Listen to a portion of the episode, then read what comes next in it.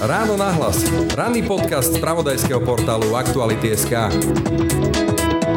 Aj to testovanie, očkovanie, nejak sa tam musíte dostať. A ak nemá ten senior nejakú pomoc, či už príbuzných, alebo susedov, alebo priateľov, tak je to problém. Treba nejaký systém, ale nie len tak, že kde si kto zmyslí a nechať to na nejakú dobrú vôľu, ale vytvoriť nejaký systém, aby sa dostali aj tie individuálne týmy k seniorom. Tento štát nechal seniorov v mnohých dôležitých oblastiach, tak povediac, úplne na pospas, hovorí Lídia Brichtová z občianskeho združenia Sociofórum.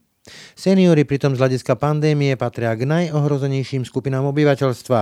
V tomto štáte ich však ohrozuje nielen COVID. Fórum na pomoc seniorom má linku svoju pomoci a oni hovoria, že sa im strojnásobil počet tých ako hovorov a majú tam aj veľa podnetov, kde dochádza k porušovaniu ľudských práv. Životy berúca korona, ale aj prísne protiepidemické opatrenia, ktoré nás zaháňajú do sociálnej izolácie, trvajú už celý rok.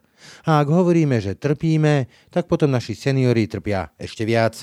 Z hľadiska vírusu totiž práve oni, naše staré mamy a naši starí otcovia patria medzi najrizikovejšie skupiny obyvateľstva a práve medzi nimi si pandémia už stihla vybrať i najväčší podiel obetí.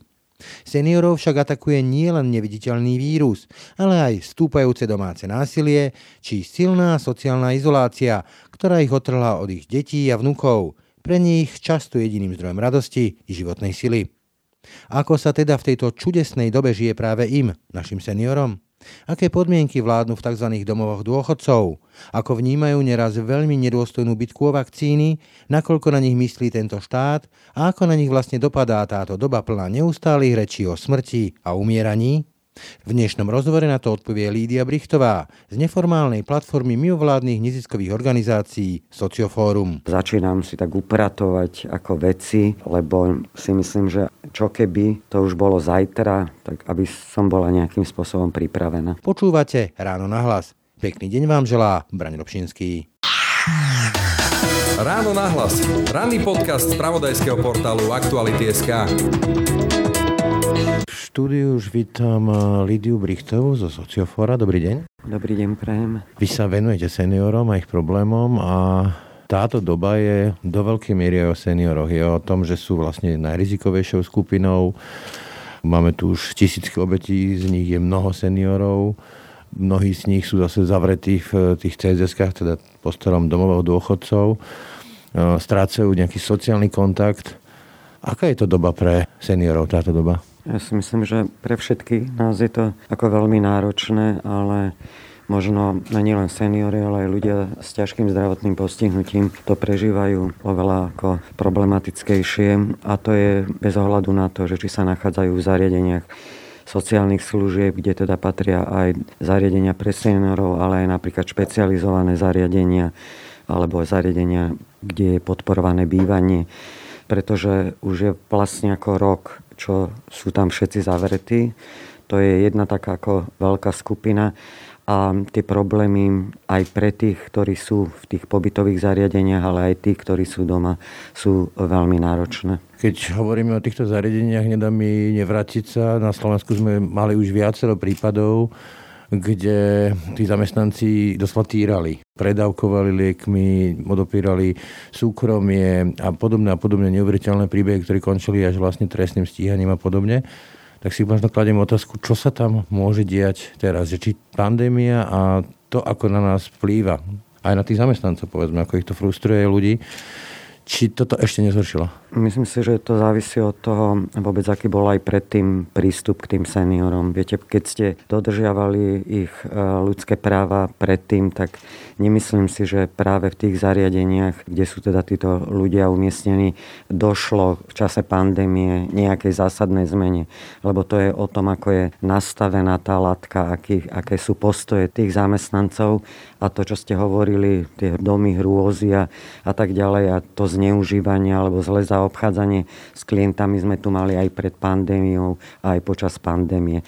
Je... Chcem spýtať, že to je potom aj o kontrole, že či povedzme sa vyvodili z toho také systémové dôsledky, že tá kontrola, možno, že aj teraz je to ťažšie, aj tá kontrola, či práve toto nie je nejaké to okienko, ktoré, kde môže niečo uniknúť. Tie podnety sa v prípade, že sa niečo ako zistí, sa prešetrujú aj teraz vlastne aj to, čo signalizujú samotní občania, alebo musíme hovoriť aj o seniorov, ktorí sa nachádzajú doma a hlavne tí, ktorí sú ako osameli, tak napríklad Fórum na pomoc seniorom má linku svoju pomoci a oni hovoria, že sa im strojnásobil počet tých ako hovorov a majú tam aj veľa podnetov, kde dochádza k porušovaniu ľudských práv, s ktorými sa museli obrátiť napríklad na komisárku pre osoby so zdravotným postihnutím alebo priamo aj na políciu.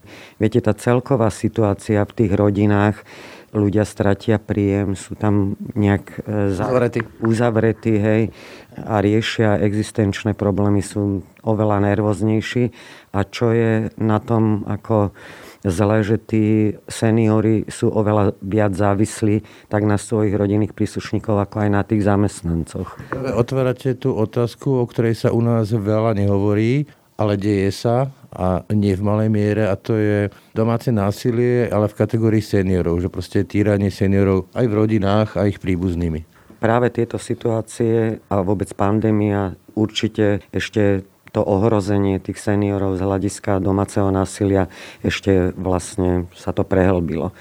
Z tých vašich informácií, ktoré máte a zbierate, sa dá povedať, že tak ako sa registrujú povedzme v tých linkách, eh, kde tiež hovoria o trojnásobku nárastu volanie a podobne, že sa zosilnilo, povedzme, tento problém? To určite, pretože sú vlastne aj tí príbuzní a všetci, možno tí, ktorí sa aj majú o nich starať, sú v nejakom napätí a sú aj agresívnejší, ako keď mohli chodiť von a mali svoju prácu.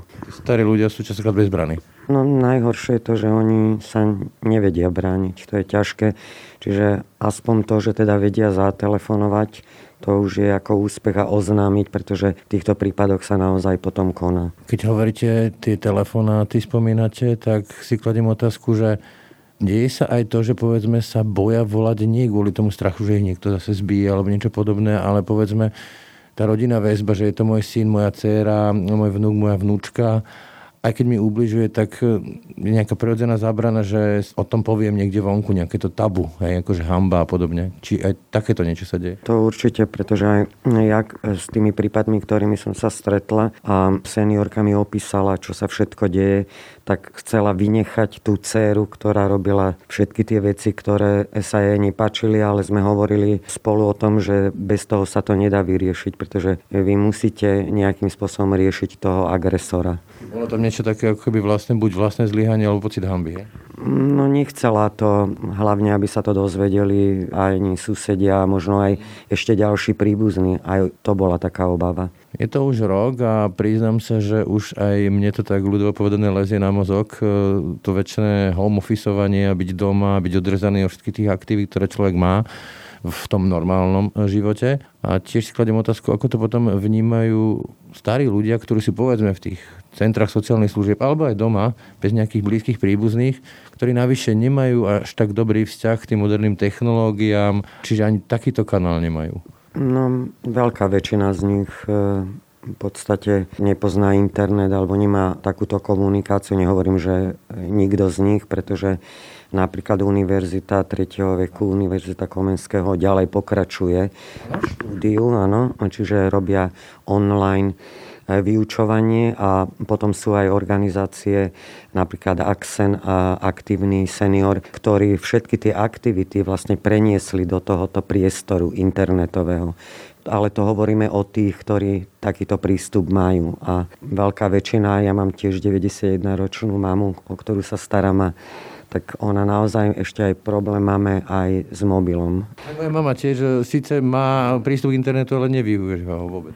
Takže tam sú títo ľudia ako oveľa ohrozenejší, aj, aj, aj opustenejší. A preto nás e, aj dosť hnevalo, že ako bol nastavený ten systém registrácie. Viete, to, to boli naozaj pretek. Očkovania. Áno, očkovania, myslím teraz, lebo aj s testovaním boli zo začiatku veľké problémy ale ponechať to ako na pleciach e, tých seniorov alebo len príbuzných, tak to nie je možné. Chcem spýtať, že zažil som to ja, vidím to v mojej sociálnej bubline, no, ten hnev, že ako sa mi krútilo koliesko, keď som sa snažil registrovať mamu, otca, bábku, detka Ale čo tí, ktorí nemajú vnúkov, synov, celý však aj takí ľudia sú medzi nami, Myslíš teda na nich, že, že sú tu nejaké mobilné týmy, ktoré by proste chodili za nimi? A naposledy som zaregistroval, že štát to chcel hodiť na plecia samozprávy, však vy ich poznáte, nájdete si ich. To asi takto nefunguje. No, to bolo také ako dosť divné vyhlásenie zo strany ministerstva zdravotníctva, pretože jednak ani tie obce a mesta ani nepožiadali o to, ani ich nepoprosili, že Očakávali by sme takúto ako pomoc od vás a odpovede na otázku tiež jednej pani redaktorky bolo, že nech sa s tým vysporiadajú obce a mesta, preto som sa tešila, že pani prezidentka Čaputová otvorila tento problém a zástupcovia ministerstva deklarovali, že budú hľadať ako spôsoby. Niektoré, aj ako vymenovali, povedali, že sa stretnú so zástupcami z MOSu, Únie miest, s jednotou dôchodcov a tak ďalej a že to budú riešiť. Len Myslím si, že to sme mali riešiť už pred niekoľkými mesiacmi. Je to úplne v podstate pole neura, nerieši sa to. A ja si kladem tú otázku, že v tejto krajine sú tisícky ľudí v dobrovoľníctve, v rôzne formy. Zažili sme v tej prvej vlne, že sa nosili nákupy seniorom a tak ďalej. A nepochybne asi by nebol problém aj pri tej rastúcej nezamestnanosti nájsť ľudí, ktorí by chodili a na dobrovoľnej báze by povedzme pomáhali tým seniorom, že teraz pozrieme, zaregistrujeme to za vás. Však to nie je nejaká veľká raketová veda. Áno, ale viete, teraz sa to tak dobrovoľne sa toho ujali obce a mesta. Napríklad samostatne urobili si oni telefonickú linku, niektorí cez opatrovateľskú službu, ale je to treba povedať, že nie všetci, ktorí by to potrebovali, majú opatrovateľskú službu, čiže snažia sa im nejakým spôsobom ako pomáhať, ale to nie je systém. Čiže aj bolo slúbené, alebo teda tak hovorila aj pani štátna tajomnička Ježikova, že že budú nejaké individuálne týmy, alebo že bude chodiť autobus, príde do obce, ktorý umožní tým seniorom, aby sa zaočkovali a tak ďalej, potom cez všeobecných lekárov. Ale to je, to oni budú vlastne na chvoste, pretože teraz sa dôraz kladie na očkovanie a hlavne v tých veľkokapacitných očkovacích centrách. No tak ako kedy budú títo ľudia nejak aspoň, viete, vyhľadaní. Takže ja si myslím, že mnohé mesta, ja som aj viacero oslovila, aj som s nimi komunikovala, tak si už hľadajú také svoje spôsoby, ako by pomohli týmto seniorom. Ak to správne chápem, čo hovoríte, tak doteraz boli tí seniory, povedzme, bez príbuzných a bez znalosti internetu len tak voľne pohodení a zabudnutí? No, tí, čo nemajú žiadnu službu, tak áno. Keď sa vrátim k testovaniu, veď aj tu máme mnoho seniorov, ktorí majú závažné problémy s mobilitou, proste ani nechodia nakupovať, chodia za nich zase nejaký príbuzný alebo sused alebo kto. Tam sa na to nejako myslí? Pri tom testovaní? Myslím si, že to je úplne rovnaký problém. Si sám, hej? No, to je to isté. Aj to testovanie, očkovanie, nejak sa tam musíte dostať. A ak nemá ten senior nejakú pomoc, či už príbuzných, alebo susedov, alebo priateľov, tak je to problém. A práve preto sme na to poukazovali, že treba nejaký systém, ale nie len tak, že kde si kto zmyslia nechať to na nejakú dobrú vôľu, ale vytvoriť nejaký systém, aby sa dostali aj tie individuálne týmy k seniorom.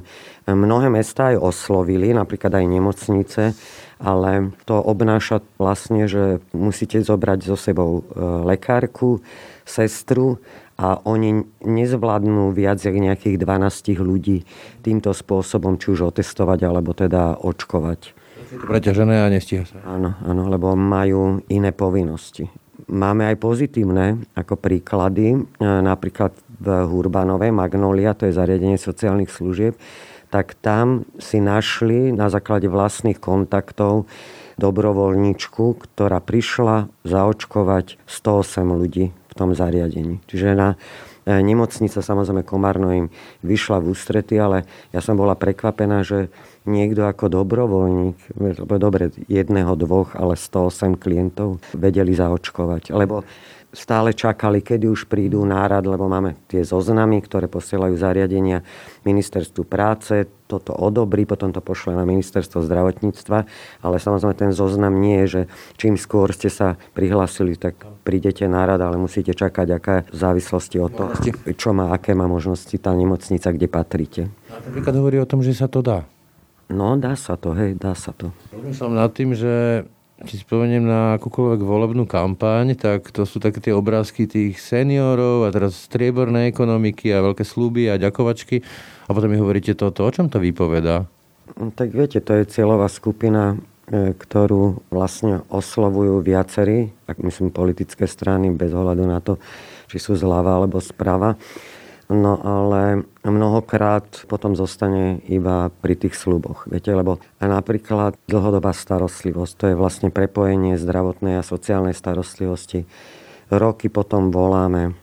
Ja v tejto sfére pracujem dlho, 20 rokov a my ten tretí pilier alebo takýto systém nemáme. A keby sme ho mali, tak určite aj tieto problémy, keď je nejaká kríza a vrátanie tejto pandémie by sa oveľa lepšie ako riešili, alebo možno by boli dôsledky iné. Nepoteším, lebo som sa akurát rozprával s doktorom Brajerom, psychiatrom, ktorý hovorí, že v tom pláne obnovy, čo sa týka duševného zdravia, nie je o senioroch ani zmienka.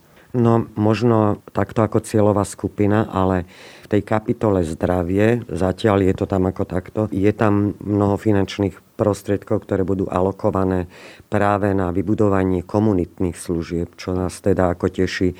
A tam do toho patria aj seniory, aj ľudia so zdravotným postihnutím. K tomu očkovaniu, ako e, vnímate, ako vnímali seniory to, že tu vládol taký, ako to povedať slušne, hokej v tej očkovacej stratégii, kde sa očkovali, že kritická štruktúra štátu, kde sú šľakí úradníci, hovorcovia 30-roční, 20-roční, potom nejakí vodiči, taxikári a až potom tlaku verejnej mienky sa pristúpilo k tomu, čo sa vedelo už e, na základe tých klinických štúdií. A až potom e, sa pristúpilo k tomu, čo ukázali klinické štúdie, že očkovanie tých ľudí z najvyšších vekových kategóriách výrazne odbremenuje aj zdravotný systém a znižuje výrazne mortalitu. Ja som sa nestretla s tým, že by oni sami, tí seniory, prejavili nejakú nevôľu alebo boli by nahnevaní, že oni sú tam není, viete. Ale skôr si to uvedomili tí, ktorí sa o nich starajú, či už sú to zamestnanci zariadení sociálnych služieb alebo priamo príbuzní a tí upozorňovali na to, že toto je najdôležitejšia cieľová skupina. Oni boli s tým akoby zmierení? Neviem takto individuálne, ale že by sme mali nejaký väčší počet podnetov, alebo že by sa stiažovali, alebo telefonovali, tak to ja určite takúto skúsenosť ako nemám. Aká je vaša skúsenosť, čo sa týka povedzme samotného očkovania? Viem, že je tu časť verejnosti, ktorá k tomu má nejaký odpor, ako antivaxery. Ďalšia časť verejnosti sa proste jednoducho bojí. Bojí sa o svoj život, o zdravie, že sa niečo môže stať. Ako prežívajú seniory? Čo hovoria riaditeľi alebo riaditeľky týchto zariadení, tak z počiatku boli také veľké obavy a mali strach aj tí seniory. Ale ako náhle sa napríklad viacerí dali zaočkovať, tak eh, pribúdali k ním tí, ktorí sa rozhodli, aj keď predtým napríklad povedali, že nie. Tam sa veľa komunikuje aj s príbuznými, pretože máme aj klientov, ktorí sú zbavení spôsobilosti na právne úkony aj pri tomto očkovaní, pretože každý ten občan dáva nejaký súhlas k tomu. Takže v mnohých zariadeniach to dosť ťažilo to očkovanie, pretože ak majú príbuzných, my hovorili v Moskve, vo Veľkej Británii a tak ďalej, tak museli celým týmto procesom prejsť, požiadať toho súdom z ustanoveného opatrovníka, aby dal súhlas a až potom sa očkovali. Takže hovoríte exempla čiže príklady priťahovali, keď videli, Áno. že... Áno. To ich veľmi ako povzbudilo. A ako vlastne, hovorím, že keď sa zamyslím nad tým, e, že ako to vplýva na mňa, mám všetky tie možnosti, rozmýšľam, že ako to potom vnímajú ľudia v tých e, cz teda domov dôchodcov, aby som to preložil pre lajka, kde naozaj všetky tie obmedzenia a poznám veľa príbehov, že vlastne oni tých svojich najbližších príbuzných vidia takže cez e, tablety alebo smartfóny. To je maximálne. Áno, lebo tá situácia sa nezlepšila ani teraz. Určité uvoľnenie bolo v lete ale v podstate stále, a keď s tou malou prestávkou to zoberieme, tak sú zakázané návštevy, zákaz vychádzania, donášania nejakých darov, potravín a tak ďalej. Takže oni sú tam naozaj ako izolovaní, ale tá izolácia sa týka aj zamestnancov, lebo mnohí sú dohodnutí tak, že v podstate prídu len z práce do práce a tak ďalej. Tak e, na všetkých to nejakým spôsobom ako, ako dolieha. Mnohí sú to, čo hovoria zamestnanci, sú plačliví, depresie majú a stále sa pýtajú, kedy to už ako skončí a kedy budeme môcť sa vidieť s tými ako najbližšími a nastávajú tam aj konflikty medzi príbuznými a tými zamestnancami, pretože niektorí sa toho tak vehementne dožadujú, že sa vyhražajú aj trestnými oznámeniami. Vieme si vôbec my v tomto veku predstaviť, kde máme rôzne kanály, ktorými vieme ventilovať e, to sociálnu tú potrebu, že čo to je pre človeka, ktorý má povedzme, že 80 a naozaj už nič nemá. Má už len povedzme toho vnúka alebo tú vnúčku a zrazu ho môže vidieť tak maximálne tuto na tom telefóne? No my ako si to asi nevieme predstaviť, keď sme tam není zatvorení. Ale viete, zase na jednej strane aj tí zamestnanci musia rešpektovať všetky tie opatrenia, ktoré sú nariadenie a mnohokrát sa stáva, že tá vína za nejaké zavlečenie tej infekcie sa dáva na, na riaditeľov, čo ja si myslím, že je absolútne nesprávne, pretože niekedy, keď sa dohľadávajú tie kontakty, ani neviete zistiť, že odkiaľ, kto to tam doniesol a tak ďalej a pritom dodržiavali všetky opatrenia. Ako vnímajú, povedzme, aj nielen tú pandémiu, ale všetky tie opatrenia, ktoré sú u, dne, u nás dnes také, ako to nazvať, chaotické, neustále sa meniace. Ono to strašne frustruje tú bežnú populáciu. Seniorov predpokladám ešte, ešte viac. No v podstate celá ťarcha potom sa prenáša vlastne na tých zamestnancov a tí, čo sú doma, tak ak sledujú informácie z televízie napríklad, tak sú z toho zmetení. Napríklad my im posielame tým našim členom, čo sú teda poskytovateľia sociálnych služieb, Dennodenne im posielame nové informácie, ktoré sa objavujú na ministerstve práce alebo na ministerstve zdravotníctva.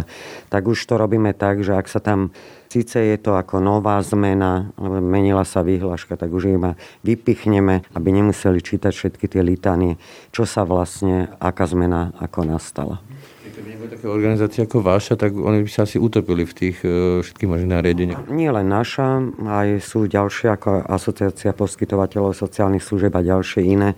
Ja si myslím, že v týchto časoch, a oni aj tí členovia to vyjadrujú, že sme pre nich veľkou oporou, len viete, to je všetko zasa kladené na plecia mimovládneho sektoru, na takej ako dobrovoľnosti a nemá to taký ako nejaký systém Veď veľmi veľa oblastí z toho, čo viem ako novinár, to funguje na entuziasme dobrovoľníkov. Áno, napríklad tí dobrovoľníci sa vlastne, čo je pozitívne, v tomto čase veľmi mobilizovali. Viete, ale a hlavne sa to prejavilo v tých e, komunitách, ani nie tak v zariadeniach, pretože napríklad mnohé vyzvali aj na Facebookoch a tak ďalej a prosili aj príbuzných, aby prišli a pomohli im no tak e, z tých príbuzných veľa nebolo ľudí, ktorí by sa ako odhodlali prísť a pomôcť. Skôr to boli ľudia úplne cudzí, ktorí sa takto prihlásili. A čo sa vyvinulo, taká úplne nová forma, že chceš vidieť svojho príbuzného, chceš s ním stráviť nejaký čas, príď dobrovoľníčiť, pozri sa, ako to tu je a môžeš tu byť aj dva týždne. No ale každé zariadenie si toto nemôže dovoliť, takže ale to bola tiež výborná skúsenosť. Skúsenosť ukázala, že tí príbuzní to chcú? Áno, áno, ja aj tí boli šťastní. Viete, no tak hlavne tí, čo bývajú nejak vzdialenejšie od toho zariadenia, že tam nemôžu ani keby len chceli cez okno kývať, tak títo veľmi uvítali, dokonca prišli aj z Českej republiky. Hovoríte o tom dobrovoľníctve. Symbolom tej prvej vlny to bolo to šitie rúšok a nosenie nákupu pre dôchodcov, ale tá druhá vlna to už je oveľa viac frustrácia a hnevu. Nevybíjalo sa to povedzme na tých starých, tak to poviem? Neviem to takto zhodnotiť, ale tí, čo sa ako zapojili do toho a rozhodli sa, že budú pomáhať, tak tí pomáhajú ako ďalej. Samozrejme, keď ste sa pýtali na nejaké zneužívanie, tak, tak aj tu všelijakí podvodníci sa objavili, že vám budú teploty merať, nakupovať a chceli sa dostať samozrejme len k nejakému peniazom, majetkom. Takže neviem, že či možno hovoriť o tom, že prvá vlna menej tej dobrovoľnosti alebo nejakej pomoci zo strany, ale pozitívne naozaj, že sa tá komunita zobudila. Viete, tá aj susedská výpomoc a tak ďalej. A kde začala, tak tam aj pokračuje. Čiže predsa na nejaké pozitívum to prinieslo? To určite. Pandémia ešte tu je, ale ono časom odoznie, ako každá pandémia odoznie ale to ako more, keď je v odlive, tak ukáže jej dôsledky, tie sociálne myslím. A tie nebudú pekné, tých príbehov je strašne veľa, ako ľudia prichádzajú o živnosti, o firmy, o prácu toto pravdepodobne pri tých výškach slovenských penzií môže mať dosť dramatický dopad aj na penzistov. Alebo sa mýlim? Ak jediným príjmom toho seniora bol dôchodok, tak tam, tam, sa to nemení. tam sa to nemení, ale mnohí z nich stratili ako prácu. Neviem, či z hľadiska to možno ukáže až ako budúcnosť, ale napríklad niektorí, aspoň ja si to myslím, riešili svoju tú existenciu tak, že požiadal o predčasný dôchodok. Tam je zhruba ten rozdiel bol okolo 1300 ako ľudí, pretože sociálna poisťovňa robila nejaké porovnania a nejaký rýchlejší odchod do dôchodku, alebo teda, že by sa zvýšil počet ľudí, ktorí by odchádzali ako do dôchodku, tak tam také zmeny sa nejaké nezaznamenali. Milan Kranek presadil takú novelu, ale kde vlastne od 60 do 65 a stopka potom, čo tak nevyzerá veľmi ústretovo. Teraz myslíte ako, že z hľadiska veku? Práce a súbeh práce a dôchodku, myslím. Tak to je Myslím si, že problém, ktorý je u nás ešte stále ako nedoriešený, pretože nemali by byť stanovené takéto striktné, viete, ako hranice, ale skôr by to mal byť nejaký taký plynulejší prechod do toho dôchodku. Možno práca na nejaký polovičný úvezok a potom tak postupne, aby, ten, aby tá zmena, lebo to je dosť radikálna zmena zo zamestnania zostať zo dňa na deň doma, a na každého to ako, ako pôsobí. Takže tu ešte si myslím, že máme nejaké rezervy, že by bolo potrebné to zmeniť a upraviť teda v zákonníku práce a tak ďalej. Korona je aj o umieraní, ako toľko slov a obrázkov o smrti ako dnes za posledný rok sme nevideli už dlhé 10 ročia, ktoré by sa nás priamo týkali, ono to mizne z ulic, susedia, príbuzní. Ako toto dopadá na ľudí, ktorí sú už naozaj v tom veku, že s tým v podstate rátajú, že rok, dva, tri, štyri, päť, proste na seniorov? Tak na nikoho to ako nepôsobí dobre. Možno, ale to je určite tiež individuálne, závisí to od toho, ako sa kto už v tomto veku zaoberal a vysporiadaval so svojou smrťou. Viete, ako... So životom. No aj, áno, áno, no, so životom, hej. Keď ste sa pripravovali, tak v podstate, aj keby tu nebola pandémia, tak e, počítate s tým, že v závislosti samozrejme, aký je váš zdravotný stav a všetko to, čo a môžu prísť aj ako náhle veci. Takže to je podľa mňa veľmi individuálne. A aké kľúčové problémy seniorov odhalila táto doba? Tak ja si myslím, že veľký ako problém bude s zabezpečením tej starostlivosti a teraz aj to aj domácej, napríklad opatrovateľskej služby, aj vo väzbe na zamestnancov. Pretože ak oni tento rok ako možno urobili všetko preto, aby to vydržali a tak a oni boli svetkami aj tých umierajúcich ľudí, čo je veľmi ako náročné, tak e, sú naozaj už vyčerpaní, vyhorení. Mnohí sa rozhodujú, že odídu z tohto ako zamestnania. A tu si myslím, že už teraz by sme mali niečo nastavovať. Máme, všade sa hovorí, koľko budeme mať finančných prostriedkov z eurofondov a tak ďalej a počítať s nejakou podporou, aby všetci nezostali u psychiatrov a psychologov a nechodili na PNK alebo neodišli pracovať z tejto sféry. Čiže aby im napríklad, ja neviem, na rok poskytli supervíziu zadarmo, lebo teraz tiež majú, ale teda a sami si ju platia. Čiže tieto prostriedky by sa mohli efektívne využiť, aby sme podržali tých ľudí v... Vlastne teraz starali? Áno, pretože na nich bolo gro celej tej aj zodpovednosti, starostlivosti, všetko.